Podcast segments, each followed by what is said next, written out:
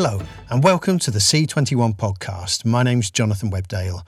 We hope you're safe and well wherever you may be. Today we hear from Red Production Company founder Nicola Shindler about her new Quay Street Productions venture with ITV Studios.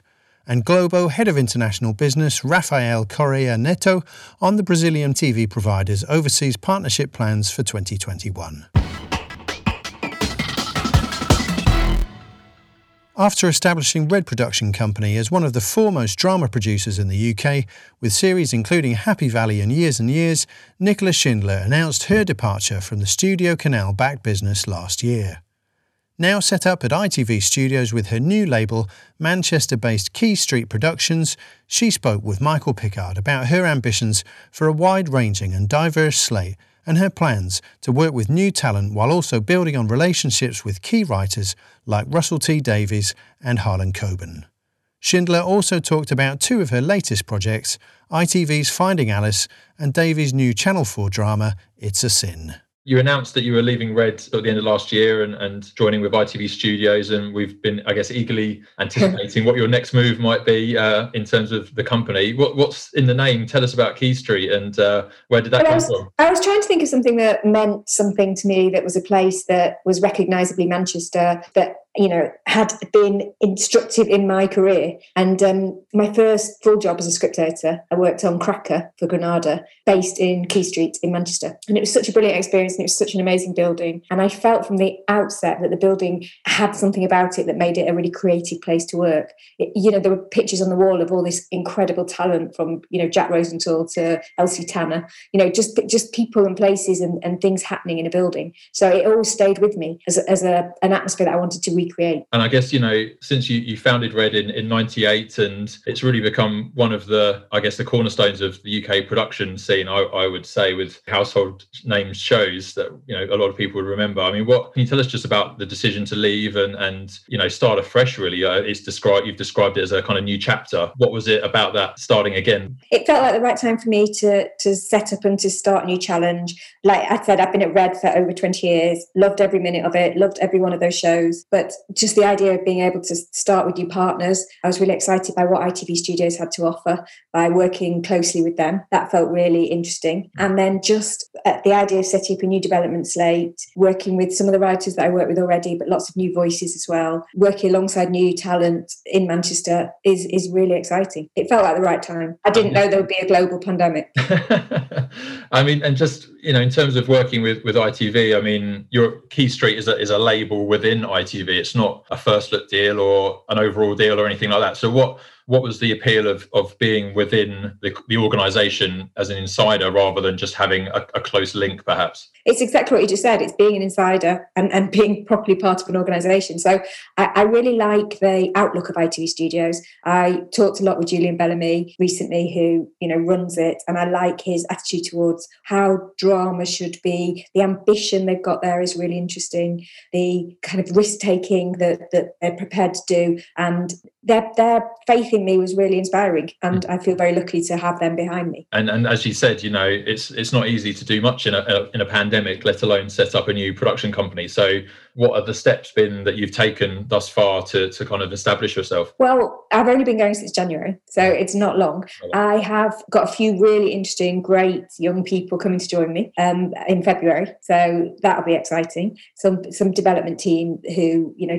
whose voices really inspired me, whose opinions on different scripts was really interesting. So uh, that's uh, so far I've done that, and I have been reading absolutely everything that comes across my desk, and I've been talking to various writers, reading a lot of books, working with the book scouts, just everything that everyone else is doing in development, really. Mm-hmm. I am also in production still on some red projects, which I'm lucky enough to stay on. So, you know, I'm I'm not totally thrown into the development world.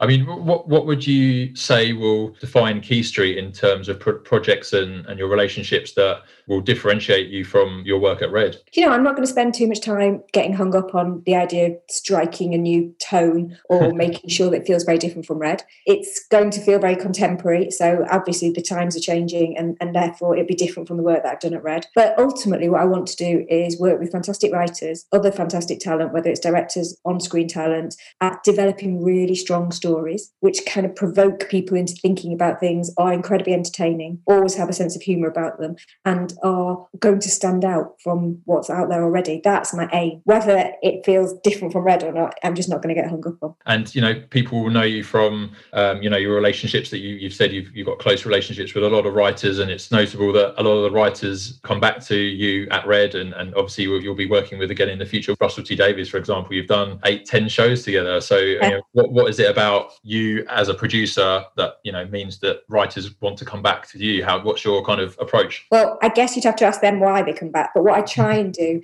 is make sure that I am putting their voice and what they wanted the work to be right at the centre of everything. So every production decision, every casting decision, where we, even which broadcaster we approach, is all stems from what idea they want to tell and what they want to write. So then it gives them that kind of freedom of knowing that we're all on the same path and we all want the same thing from them. I think you know I have to work as hard as they work. So and I have to deliver their baby, which is something really precious to most writers. So therefore, every single decision about who we put in place, how we make something from you know the smallest location to who's directing it, key to the writer's voice. You put the writer's voice right at the centre of it and think who would work with that. It mm. doesn't lessen the work of, of directors or of actors, but it just means that everyone is working towards the same goal. And I and I think that once you do that and once people see that that you have their interests at heart, while trying to make them better sometimes. So it's not that you just say you're brilliant and I walk away. You you really give a lot of input as well. Mm. Then I, I think that's why people want to try again. Are you, are you kind of an advocate of um, I guess the US sort of show running model where with writers becoming producers and, and having that hands-on you know approach all the way through, or how do you feel about that role coming into British TV more? Yeah, I have always put the writer at the centre of the process. So I'm really happy for writers to be producers. I think we should be listening to the writers' voices. I think the writers do have a really good opinion as to what clothes act, you know, the character should be wearing, uh, as to where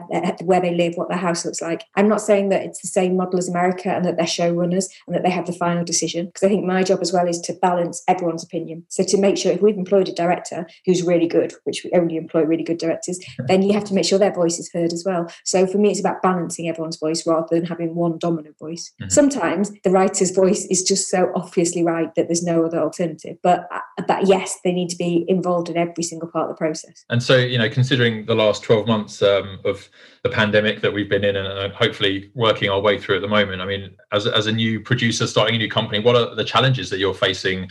You know, in in this new world that I guess producers find themselves working in. Well, I mean, the biggest challenge for me is the same as for everyone else, which is meet uh, not not being able to meet people in person. Mm. So you know, this is great. Zooming's great. Uh, meeting people online is is absolutely fine, but nothing replaces that time in the office when you're having a casual chat and you suddenly realise that casual chat is a brilliant idea or where someone, you know, a writer will walk past a, a, location board that a director stuck up and they'll say, oh, it can't be that location because here's what happens three episodes down the line. You know, all that just that that kind of interaction that, that I think proper creative gold dust comes from. That I miss so much. I miss meeting writers for the first time in person because I think again, just the casual chit chat that you have around the proper meeting is, you know, sometimes brings up the best ideas. And I've never actually met any of my new development team in mm-hmm. person, which is just very, very bizarre. Yeah. I've met them obviously online a few times, but not in person. And that's strange. I mean, and do you foresee many of the, I guess, in physical production measures that are in place at the moment? Do you foresee things sticking around or will productions go back to how they were pre pandemic? How, how, do you think thing, things will work? I think it'll be a long time till it's exactly back to how it used to be. But I, I hope slowly that we can take some of the restrictions out and relieve the pressure on the production teams who are just doing such a miraculous job. And, you know, both in terms of the time that COVID's taken, the extra time and the extra measures around it, I hope that we'll slowly go back to normal. I don't think it'll happen overnight. Uh, at ITV, obviously, they've got a huge stable of, of other producers around the world. What are your aspirations, perhaps, of, of working on international series with writers or directors from all around the world through perhaps your relationships that you'll build at ITV? Um, I don't know necessarily whether my international ambitions will come from that, from those meetings, but I think that they are there to back bigger, big projects. So, uh, you know, that could be exciting. I've always tried to um, develop projects which, even though they are often very UK based, they have an international focus. Now, whether that's just because there's a universal theme in them them or there's a story that appeals to everyone. It doesn't mean that you have to travel around the world and film things in different countries. It's just about a, an approach, I think, that makes something sell well abroad. And, and so you mentioned obviously you've still got projects with Red that you're working on, and, and two of them are, are kind of out and, and, coming out now. We've so we've got Finding Alice, which launched on ITV recently, and then, then It's a Sin is launching on Channel 4. I mean, just tell us first about Finding Alice. And that's an interesting story, I, I feel, because Keeley Hawes, who's the star, she's also an EP, she's also the co creator. Tell us a bit about working with her and, and on that project and how that came about. Um, I had met Keeley just to talk about ideas generally and got on very well. And I had worked with one of the co writers, which who's Roger Goldby before. So they came to me with an idea that they they had the three of them with Simon Nye as well had come up with while they were working the Durrells, which was to to look at a woman who experiences a, a sudden death of a, her partner really abruptly and to approach that with a sense of warmth and a sense of humour, but also to look at grief rather than to look at death, which television does so many times. And I was just totally entranced with what they were telling me. And then as soon as they started writing it, just the tone I think is so special because it makes you cry and laugh in the same scene. Their story, but it's not about a genre story. It's about people. And and so just that relationship was really interesting from the off. And what's it like? I guess we're, we're seeing more actors becoming EPs on the shows they star in. What's it like having that relationship with the, the lead actor behind the scenes? I think it's great because the more people who are committed to a production, the more people who want to make it the best that it can be, then the better it is for the show. So when an actor understands the difficult decisions that are made and why they're made and why they're being asked to do what they're doing that day, then they, you know, muck in as much as everyone else. I think, you know, Keeley is one of those actresses anyway who just is brilliant to have on set, is so professional, is so clever. So, you know, she's a proper producer on this. She had so many ideas. She was there for every single decision. She, myself, Simon, and Roger were the execs equally. And it's great to have that all the way through. And then it's a sin. I mean, we touched on your relationship with Russell T Davies before, but I mean, tell us a bit about, you know, working him on on his latest show. Why was that something you wanted to, you know, reconnect on and, and just tell us a bit about the story as well? So It's a Sin, I think, is an extraordinary story told in a very special way by Russell. It's the story of four boys and a young woman in the 80s, starting in the early 80s, going through to the 90s, and the impact of the AIDS, HIV virus on them and their lives and their friendships and their world. It's really shocking that we've never told this story in a UK context before on television. And this is just a massive piece from Russell because he introduces these characters who makes you fall madly in love with. They're brilliant, they're funny, the stories they get up to, the, the things that happen are just so entertaining. And you are then haunted by this terrible disease which impacts on their lives in a way that is horribly prophetic now. It wasn't when we started making it at all. But, you know, obviously people will be able to understand it a bit more. I think that, that you know, there's a disease that no one knows where it's coming from and no one quite knows how to control it. The reaction to HIV was very different from the reaction to COVID. And that's something we explore. And that's what he's brilliant at writing. The idea that this, you know, this was a minority group who were treated really appallingly many times over the 10 years that we, we watched the drama, but that they had this resilience, which is just pure Russell, and this humour. People uh, might have seen episode one as a a C21 premiere during Content London last year, and uh, I certainly am looking forward to seeing the, the rest of the series. Tell us a bit about filming those shows. Were they filmed during the pandemic, and, and how have you taken steps, you know, to film shows during the, the, the last so It's a Sin, It's a Sin was um, filmed before the pandemic. We finished in January. So all our post has been remote. We you know, a few times when lockdowns eased and when we've been in certain tiers, we've been able to be in rooms socially distanced, looking at edits and looking at uh, sound edits. But there's been very little contact really. We've done most of it remotely. But thank God we got through that shoot. Um, Finding Alice, unfortunately, we were a few weeks into the second block when the first lockdown happened. And we filmed right up until the last day we were allowed at the end of March and then picked up again in September with very strict rules. We looked at the script, we saw if there were any scenes that we could make more, you know, easier for the production crew it was very hard for them all to, to have to follow those regulations and still shoot a drama. I'm hoping it doesn't show on screen at all. And that's my aim. You know, and now I'm, I'm in the middle of another shoot with a Red production, which we have got one we started in March, or was meant to start in March, and we have one more day's filming after today. So can't wait for that to be completed so we can start editing it and finally get it on screen. Can you tell us then what that is and what other shows are you yeah. just working on? That's called Ridley Road uh, by Sarah Solemani. It's with BBC One and for Masterpiece in America. Together. Um, it's an amazing story about a, a, a, young woman in 1962 who goes undercover with a fascist organisation, which is based in reality, and helps to bring that organisation down. Great. And, and what else are you working on then that we'll see? I am starting filming a new Harlan Coben project for Netflix in a few weeks called Stay Close, which is also something that's fantastically exciting. I love working with him and with Danny Brocklehurst on those projects. And then I'm also got one more uh, Red project, which is called No Return, which Danny has written as well, which is a four part of Starring Sheridan Smith, which is totally different from all those other projects. Yeah, I mean, it's great that, you know, obviously, yeah, other writers that you worked with before, Harlan and, and Danny, and, and on those Netflix series, they have a special kind of writing partnership, don't they? I mean, can you tell us a bit about how they work together? Because obviously, a lot of the stuff, the story wise anyway, comes from, from Harlan or his books perhaps, and, and Danny kind of takes that and runs with it. So, what's that kind of partnership like? They are brilliant together. It's, it's them, me, and um, a, a brilliant exec called Richard Fee, and we've all worked on all of Harlan's projects together. And Harlan is fantastic at providing these massive stories that have so many twists and turns. And then Danny like interrogates them and brings them to the television with, you know, he manages to capture the warmth of humans uh, for Harlan's writing, the humour. And the key thing is that we, that we keep the tension going and keep the thriller element going. So working with Richard really closely in, he works with Harlan ahead of us, making sure that there's enough story that the, the twists and turns are going to land on television. It's just a massive collaborative affair with people who I'm very fond of. So fortunately, it works very well. Harlan and Danny are very funny together because they're both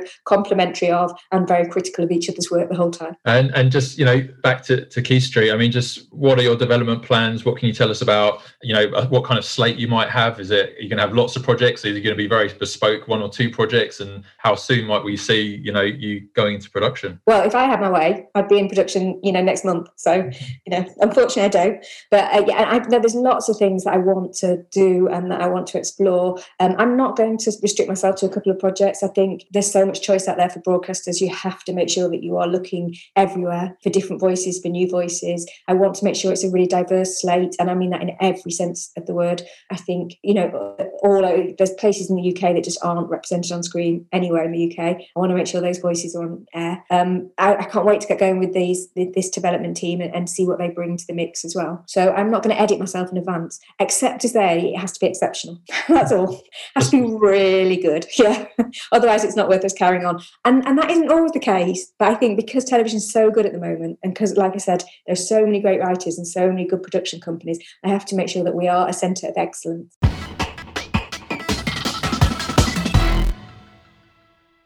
Nicola Shindler from Quay Street Productions.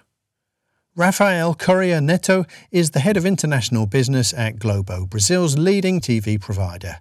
The company's been busy transitioning its business from linear to streaming in recent years to stay competitive with overseas players like Netflix entering its territory, but also to connect with Brazilians in the US and elsewhere.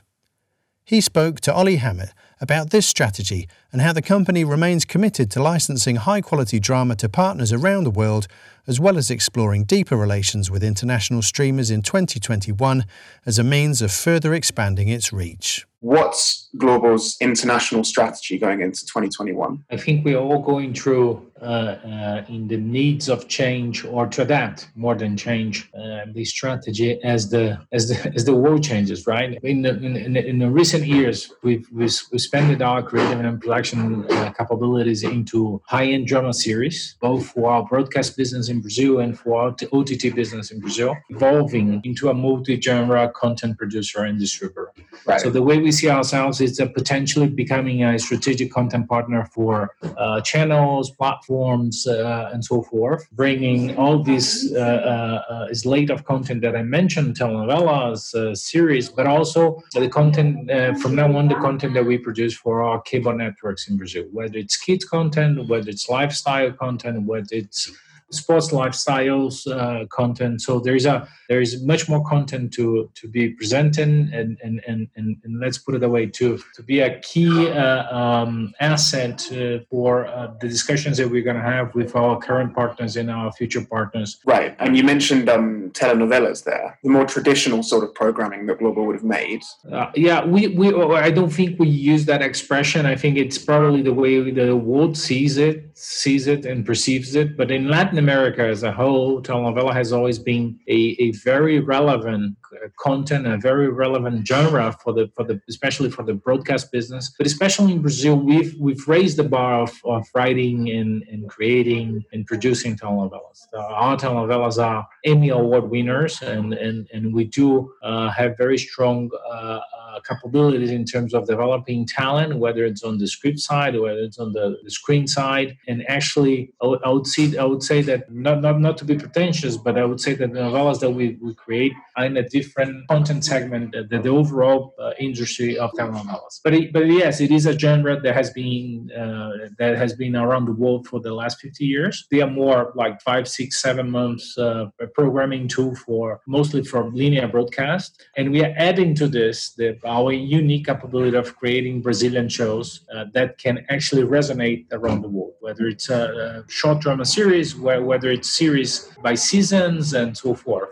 So uh, we're actually expanding uh, and stretching our capability of creating and producing shows that can travel. Whether it's again five, six, uh, 150 episode telenovela, whether it's five, six, 12 uh, season-based um, series and miniseries. And what for you? You said a series that can travel what makes a Brazilian series that can travel? I, I, think in the past, one of the one of the elements that we had was about the language, right?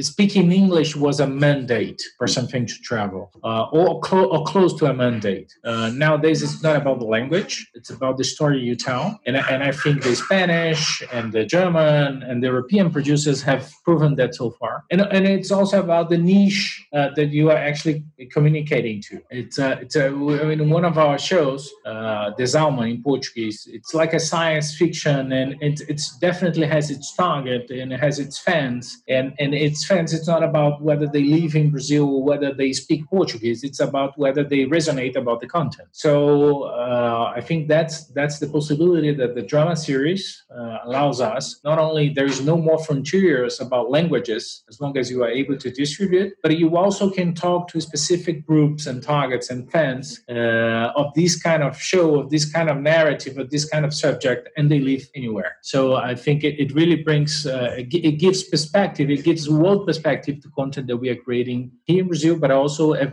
any any content producer is creating anywhere right now. So would you say that Brazilian TV had a had a particularly local flavor? It has. I think. I think. I think the Brazilian TV has the local flavor of being Brazilians, right? I mean, historically, Brazil has been a, a, a more than a country, has been a society, has been a culture that played with the soft power. Let's put it that way. Whether the music really represented, I think music, the Brazilian music, has been very strong in terms of representing the, the Brazilian culture and the, and the way Brazilians relate to, to themselves and the way the Brazilians relate to the rest of the world. Uh, understand understanding Brazil, it's a very hard question already because it's a over two, 200 million population, uh, uh, different backgrounds, whether it's I mean Indians or Africans or, or Europeans or whether it's Portuguese or Lebanese. So we are. I mean, I live in São Paulo, and, and and you have a very big Japanese community, you have a very big Lebanese community, you have a very big Italian community, which makes this country very unique because it was a country built on top of other cultures or, or, or with very strong references from other cultures. And the northeast of Brazil, it's one thing, and the southeast of Brazil, it's the other thing. So I think one who's already in Brazil and wants to establish a dialogue, a conversation with, with Brazilians living here, it's already hard enough because even though there is a mass market, it's a scale market, but how do I mean what what kind of, of conversation do you establish in, within all the, these differences? And once you are able to do this in Brazil, I think you you get more credentials to do that internationally because they need to communicate to, to dialogue to communicate to so many different people in Brazil from so many different backgrounds and, and living so many different life realities. It's what make our content even more um, international, even more. Uh, it, it, can travel because it needs to travel internally that's a strong belief that we have. It's we're telling stories that talk about feelings, but feelings no matter where they uh, are located at, but that they're feelings that anyone from any culture, from any background could feel and, and could be connected to it. And it, and and then it's how you do it. I mean, it's it's, it's I mean how you develop the script and how you write the, the, the episodes, how you direct, the quality of the acting, and and that's where I think Globo is very obsessed. It's quality obsessed in in a, in a very positive sense of it. We we aim to do very high content like the Americans, like the British. Um, our references are very high in terms of, of content creation and action. You talked about the um, the rise in quality in general of Brazilian series. In recent years, there's been a kind of a rise in independent prodcos in Brazil that are now collaborating with international streamers, etc., etc. How has that changed your role as you try to um, make Globo more international? Brazil is producing more shows, not not only because the traditional Brazilian players need more shows, but also because there are new entrants like Netflix and Amazon and HBO who are producing local shows. To me, that doesn't disrupt what we're doing, but at the end of the day, re- reinforces that not only Brazil, it's a it's a by itself, it's a very big market for us who are here and for those who are coming from the outside to make business in Brazil, but also that Brazil has a very strong creative community that can create shows that works here and works internationally. We speak Portuguese, which is a language that not many countries speak. But but I think we, in terms of making television, we create content that can resonate here and internationally. And whether it's produced by Globo and like Globo Studios with Globoplay, which is our uh, OTT platform, the streaming business, or whether it's producing by any other competitor with production houses in Brazil. But it's it's it's it's far to say there is a very high profile creative community in Brazil. And um, for Globo internationally in 2021, what are some maybe untapped countries or territories that you would like to move into and increase your viewership in? Yeah, I think I think we're very uh, well established in terms of brand, in terms of content in, in Latin America, which is the market that mostly our telenovelas resonate very strong on the prime time. We are very we are we are a relevant player in Portugal, but the, the Europe is the market to cross the border. Let's put it away. And and and the way we believe to do this, it's through partnerships. It's it's it's making partnerships local, market by market, local by local, whether it's Spain, Italy, UK, Germany, and etc. We see the we see a very strong rise of the local players, local streaming players. Like we own and operate Globoplay, which is our streaming business in Brazil. We know there is a, a couple in Germany, there is uh, one or two in England, there is one or two in Spain. So uh, I think there will be we truly believe there will be more collaboration between content producers and content distributors to, uh, to create an alternative because because there is there is lots of content very high quality content that also needs and deserves this uh, let's say global distribution. Whether it's through a global uh, platform or whether it's uh, through partnerships and, and sales or whatever i mean whatever business model that we invent with the local distributors. So when you obviously you want to move into these european territories and you want to expand global um, international purview, but you also want to not lose the original viewers of your series. So you want to create That's a new market while keeping the old one. How can That's you right. do that? Naturally, when we spend our creative capability and the number of content that we bring it to the market, they're not competing, but they're actually addressing different targets, different tar- targets in terms of eyeballs, different tar- targets in terms of platforms or, or distribution channels, whether it's a whether, whether it's a free TV, whether it's a pay TV, whether it's a SVOD, major SVOD or, or a niche SVOD, right? So there are many strong content producers around the world, like to name a few, ITV, BBC, a couple from Germany, and we could name many from like MediaPro from Spain, and etc. I think we have the same potential of expanding, of exporting, of actually traveling. That's the expression that I like with our content. Because if the language is no longer the barrier, it's about the quality of the content that you write and the way you actually produce. It's transferring my asset to someone else's strategy to become their asset. And you touched on streaming there. How important is streaming to Globo's international future? In, in Brazil, it's very strong. It's it's it's a key part of our of our long term strategy as a, as a media player. Our, our major product, our major initiative, it's branded Globoplay, which is the number one local streaming player in Brazil. We've also launched for the Brazilians who live who live in US, Globoplay US last year, and we, don't have plans to expand Globoplay beyond the frontiers of Brazil, since Globoplay is a, a Portuguese-driven streamer. Like for Brazilians in, in Brazil,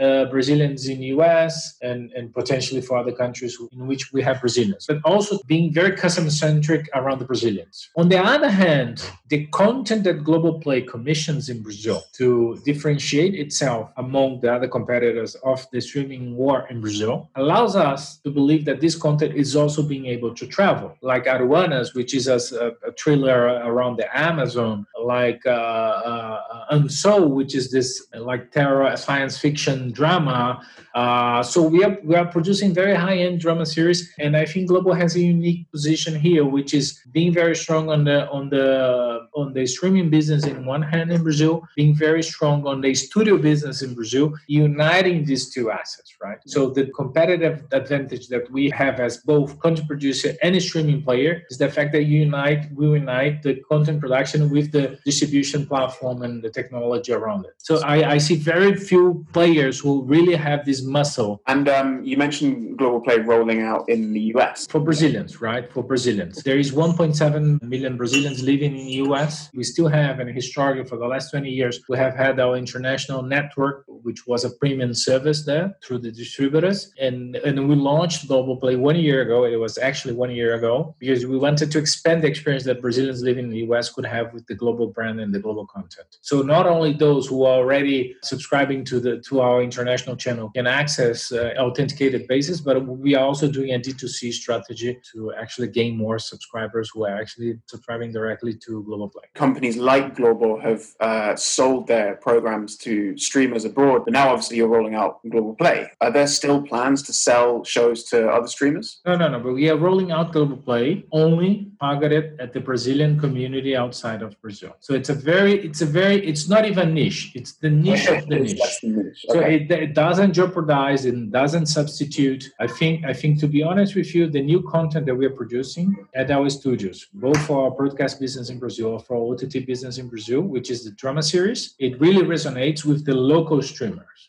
So we want to do business. We want to become preferred content partners, the local streamers outside of Brazil, like Atresplayer or Joyn or RTL Now or the ones in UK. Just got out of my mind right now, but there is, I mean, the type of content and the quality of the content that we're producing for our streaming business in Brazil, it's really the same language that the streaming businesses outside of Brazil are doing. And the same thing, our, our acquisitions team in Brazil, it's buying content from independent producers and streamers to complement their offering in Brazil. What are your thoughts in general on the way that the TV industry is looking for the year ahead with everything that's happened? I, I want to be optimistic. I think we need to be optimistic. You are in a country that is already taking the vaccine. So, we, I mean, as, a- as a society, we need to approach 2021 on an optimistic basis. We need the world to, to regain confidence, to regain dialogue, uh, and we need business to, to flourish again. And, and therefore, we need, I mean, the broadcast business is extremely important because it has, it still has the ability to mobilize people. To, and it has a very strong, uh, important role of, of informing, contribute to the education and to entertain people. And, and it, even though it's, it's going through hard times on, on, on redefining its business models, we see players that are being able to evolve and, and transform its businesses while maintaining the, the good core essence of the broadcast business. So I, I do believe that it's not once against the other. It's not streaming against the, the linear. It's it's linear and on demand. It's about the, the role of each of these media and, and the different business models and actually how they can collaborate, not only to serve consumer, but also to flourish uh, a very important creative and production industry. Raphael Corrêa Netto talking to Ollie Hammett. That's all for this episode. There'll be more from the podcast tomorrow, but in the meantime, stay safe and up to date with all the latest international TV industry news by following C21 online on mobile and social media. My name's Jonathan Webdale. Thanks for listening.